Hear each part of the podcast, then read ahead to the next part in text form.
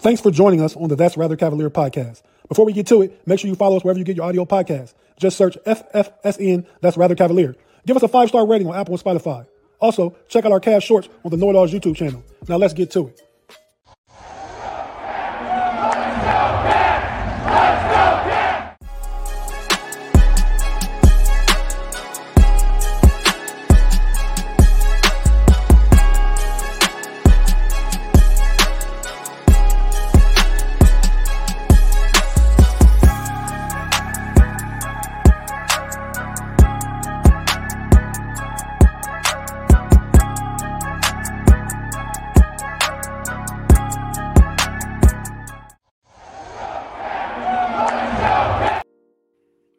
That's Rather Cavalier, Cleveland Cavalier podcast. Rocking it out tonight with my boy BP as we go forward and move forward with this Cleveland Cavaliers talk. Hey, before we get to the podcast, make sure you check us out on Apple Podcasts, Spotify, and if you look live, you'll catch us on YouTube with the download and chopping it up about That's Rather Cavaliers, Cleveland Cavaliers podcast. Sitting here with my boy BP. BP, what's cracking lacking, man? What's going on? Hey, Big G, how you doing tonight, man? It's good to be on with you, and let's talk some Cavaliers, Summer League, and some of these off-season transactions. For sure, man. Hey, also, make sure you double back and you catch up on my boy Tate Boy Fresh and Relly Hall as they continue to bring us That's Rather Cavaliers, Cleveland Cavaliers podcast on the Fans First Sports Network, rocking out with Apple Podcasts and Spotify. This evening, we're going to talk a little bit about the Cleveland Cavaliers' 2 preseason games that's played, and we ain't going to spoil it for the third preseason game that's been played. But, BP, the Cavs are 2-0 in preseason, mopping it up, kicking it up, doing their thing. Talk to me a little bit about what you see from the Cavs in the Summer League basketball for the NBA. Yeah, so far the Cavs have won their first 2 Summer League games. They've looked pretty good. I think they put together a pretty good roster. And last time I checked, they were winning their third game by 20 points going into the fourth quarter. So far, you know, guys like Isaiah Mobley have looked good.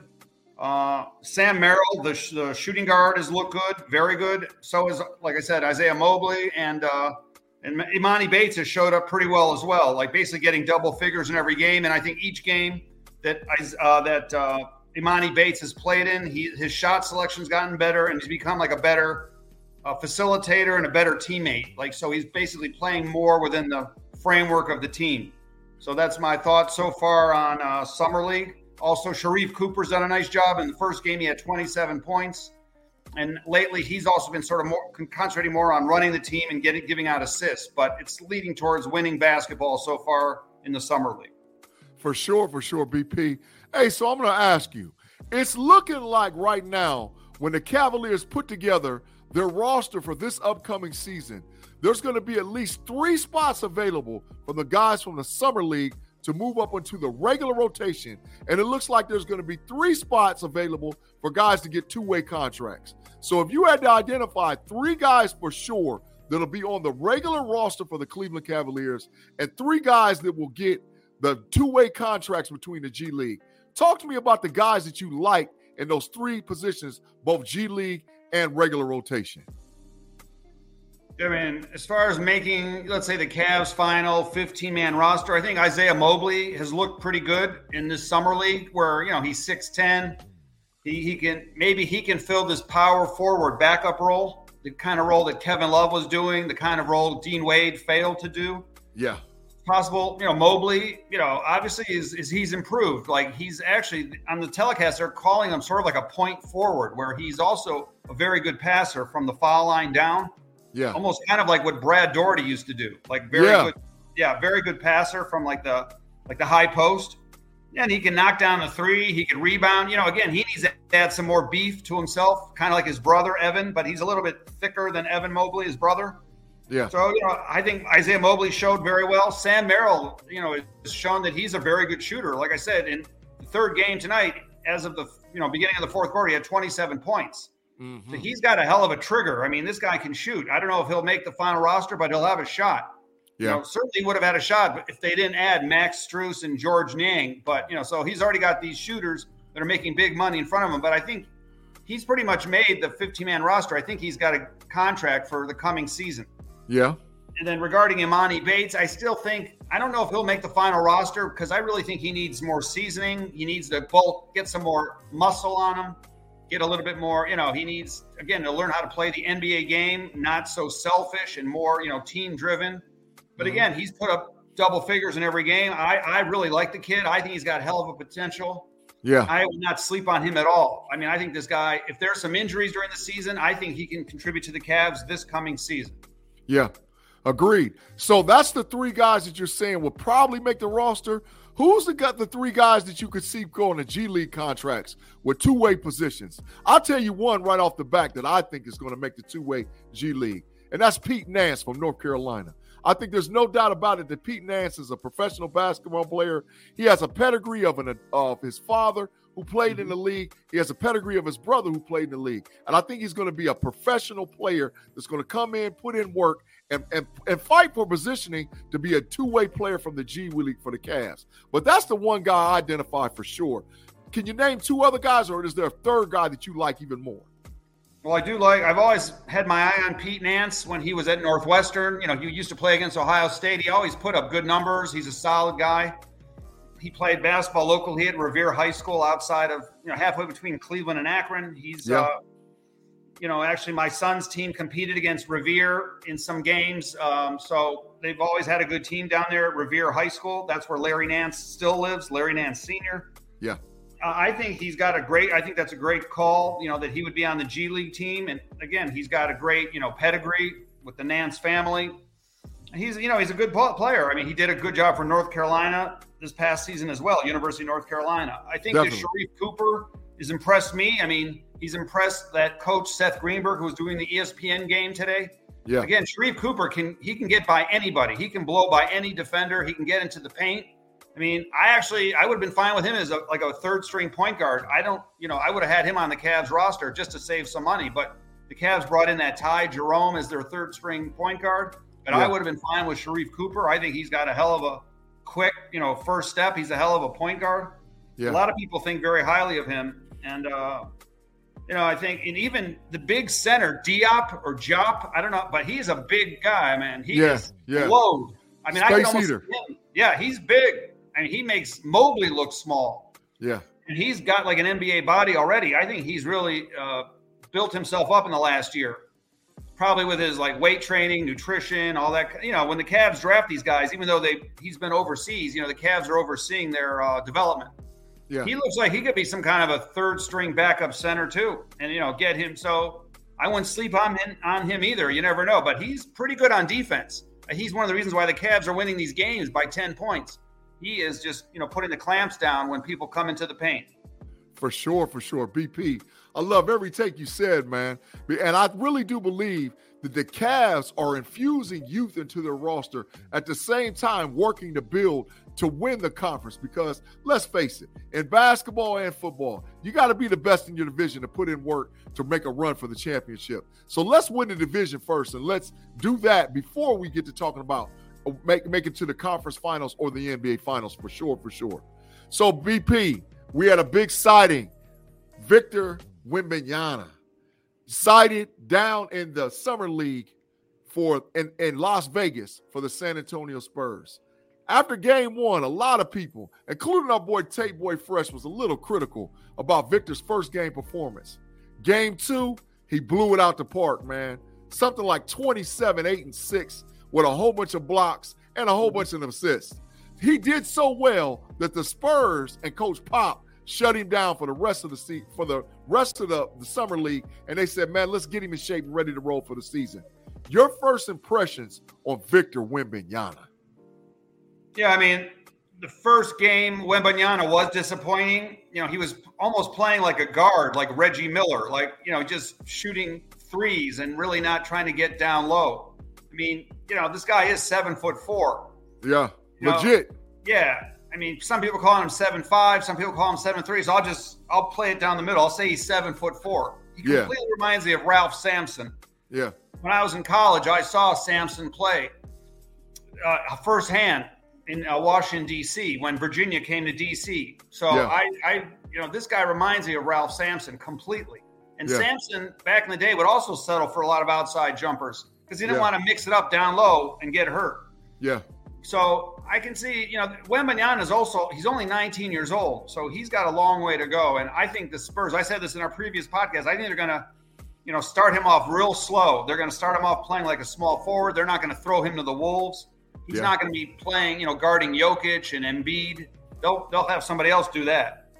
And, you know, he's already sort of, he's gotten some, a taste of the NBA. He's already got some scrapes and some, you know, he's already, he can tell that this, he had a good game against Portland the other night with 27 points, but Portland didn't have anybody tall on him. They were guarding him with Jabari Walker, who's basically a power forward. Correct. So I don't think Wembanyama is out of the woods yet. I still think he's going to struggle against guys like Embiid, you know, the tough guys. And I think guys are going to want to put 50 on him, like in the regular season. I think he's going to have a target on his back because I think guys want, like, I think when Giannis plays him, when the Joker plays him, when Embiid plays him, those guys are going to want to go for 50. Yeah. To sort of show them who's the boss. Yeah. You know, but I'm impressed with him. I think he could be an all-star this year, maybe squeak into an all-star role with the Spurs. I don't think they're going to win that many games. Yeah. But again, obviously, you know, I think he's got a hell of a future ahead of him, but I think it's not going to be easy. I think there's going to be a lot of growing pains for Wembanyama. Yeah. The future is definitely bright in San Antonio. And you know, the big thing is that how good will they be when they start out with him? But just like the Spurs have always done in the past, when they build around a big man, how dangerous do they get? They've already proven they've done it with David Robinson. They definitely did it with Tim Duncan. So now here comes big man number 3. So I'm excited. Even though we're here talking about the Cavs, the San Antonio Spurs definitely are a team of the future, for sure in the NBA. Hey, yeah. So check this out. We're going to take a little quick commercial break. We're going to pause from 10, pay some bills, and we'll be right back at you with That's Rather Cavaliers, Cleveland Cavaliers podcast on Fans First Sports Network.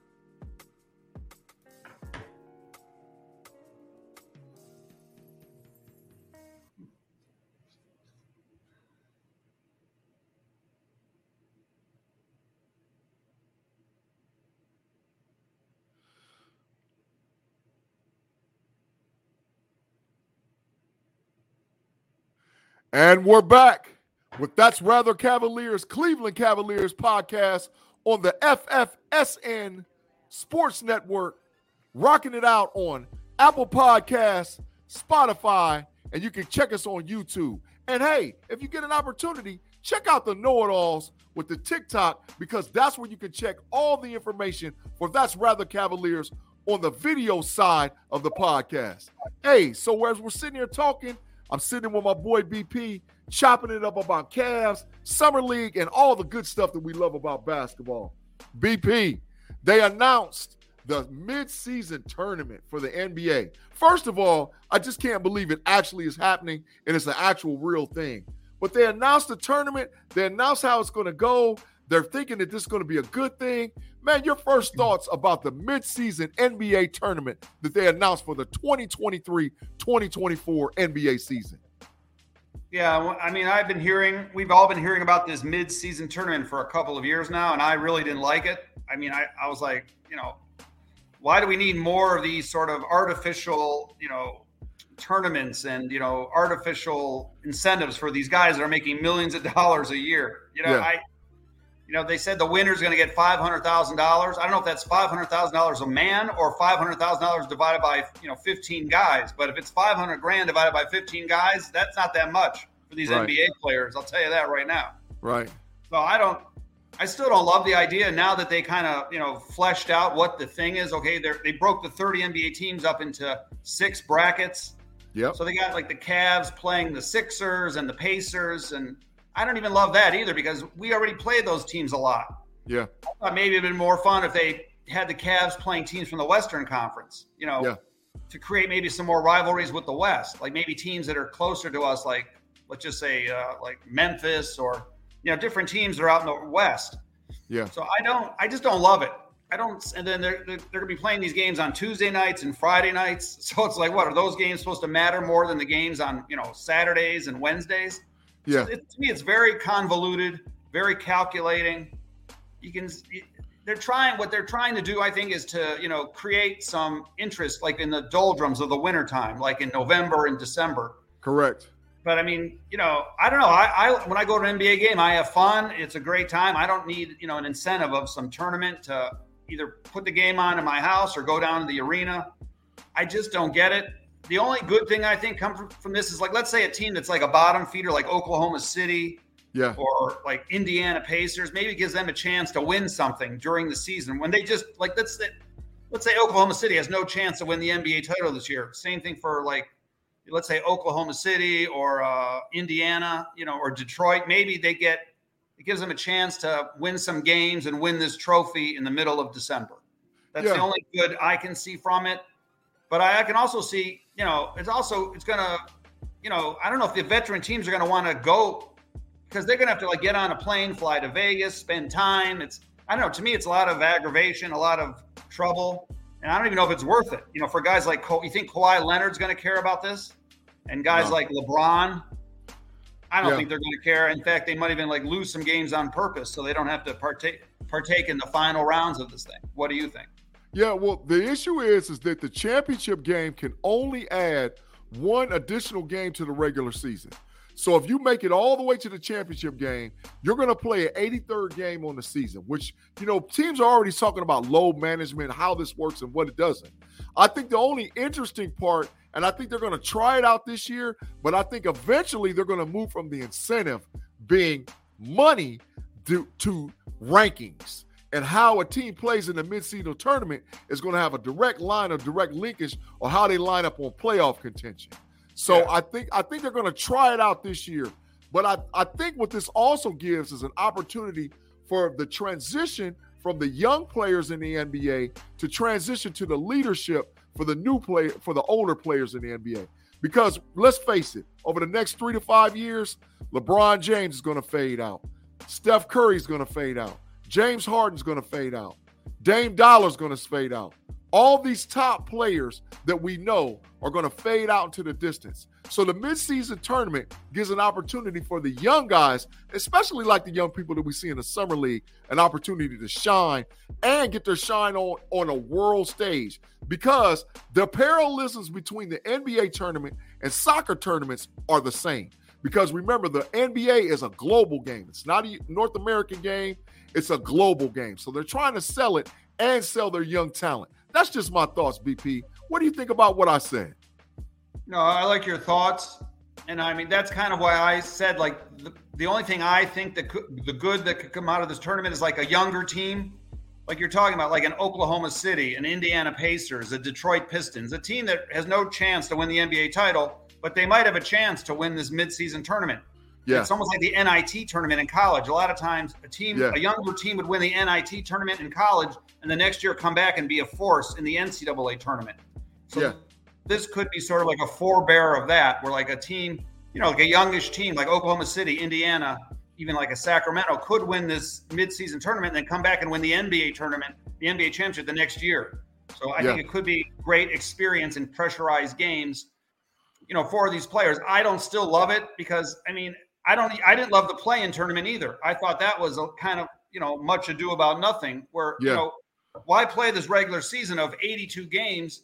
You know, like the Cavs last year in 2022, they would have had the 7th seed or the 6th seed, and then, you know, they lost to Brooklyn and they lost to the Hawks, and they were basically bounced out of the playoffs. Right. They would have had that 6th seed. Right. So I didn't love the play-in tournament. I think they invented the play-in tournament a couple years ago to get Zion Williamson into the playoffs back in the bubble back in 2020. Yeah. So the NBA is a very calculating league. You know, they try to say, like, oh, you know, a lot of it's just for TV money and the revenues and to prevent tanking, you know, but they try to say, oh, you know, they try to pretend it's all inclusive. But a lot of it is basically they want to build their brand and get away from the tanking. And they've done a good job as far as bringing more parity to the NBA, where there's a lot more teams now that could win the championship now, as opposed to, like, when the Cavs and Golden State were playing every year for the finals. Yeah, for sure, BP. One last thing I want to say about this play-in tournament is I have an idea where, like, let's say, you know, maybe the top 2 teams that finish in the midseason tournament would get automatic bids to the playoffs. That, to me, now that would be cool. Yeah. Or let's say you get an up-and-coming team like Detroit. You know, maybe if they finish in the top two, then they get an automatic playoff bid. Yeah. Same thing for like Oklahoma City. Now, that would be kind of cool and enticing because then there's some real stakes involved here. Like, you know, that upstart team could make it into the playoffs based on the midseason tournament. I don't think the NBA would do that because, but you never know. That's my thought, to make it really enticing and kind of cool. Love those thoughts, BPs. I really think that is going to be something that you see evolve moving forward with the NBA. Hey, so BP, you had a question. The question was, would you rather have Victor Wembanyama or Evan Mobley? That's the question. That's the thing BP wanted to talk about. So, BP, I'm going to give you a couple of minutes. Just rock out with your thoughts about having Mobley or Wembanyama at this stage of the game for the Cleveland Cavaliers. Yeah, I mean, when you look at Wembanyama, you can almost, you know, you could be jealous. You could say, well, you know, this, man, San Antonio, they hit the lottery. You know, they might win 2, 3, 4 championships with this guy, and I believe they will win a championship with Wembanyama. Yeah. With Evan Mobley, I don't think it's that much of a given. I don't think it's that much of a layup. I think it'll be harder. Yeah. Also based on the geography, San Antonio is in, you know, warm climate. I think they'll be able to recruit guys to go down there.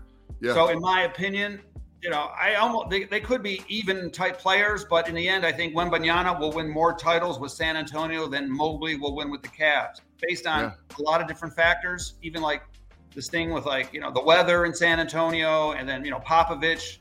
Popovich just signed a 5-year, $80 million extension, which is insane. Pop is a huge factor, huge factor. Right. But my next point is Popovich probably won't even finish out that contract, but he's going to handpick his successor. Correct. That could be Steve Kerr. Yeah. So that could be, you know, name the best young coach in the game. That could be, you know, Kenny Atkinson, whoever Popovich picks as his successor. Yeah. That guy's going to inherit Wembanyama and probably some championship caliber teams. Yeah. Which I think they have an edge over Cleveland in that kind of a regard, between Wembanyama and Popovich, and also like the good weather down in San Antonio. What do you think?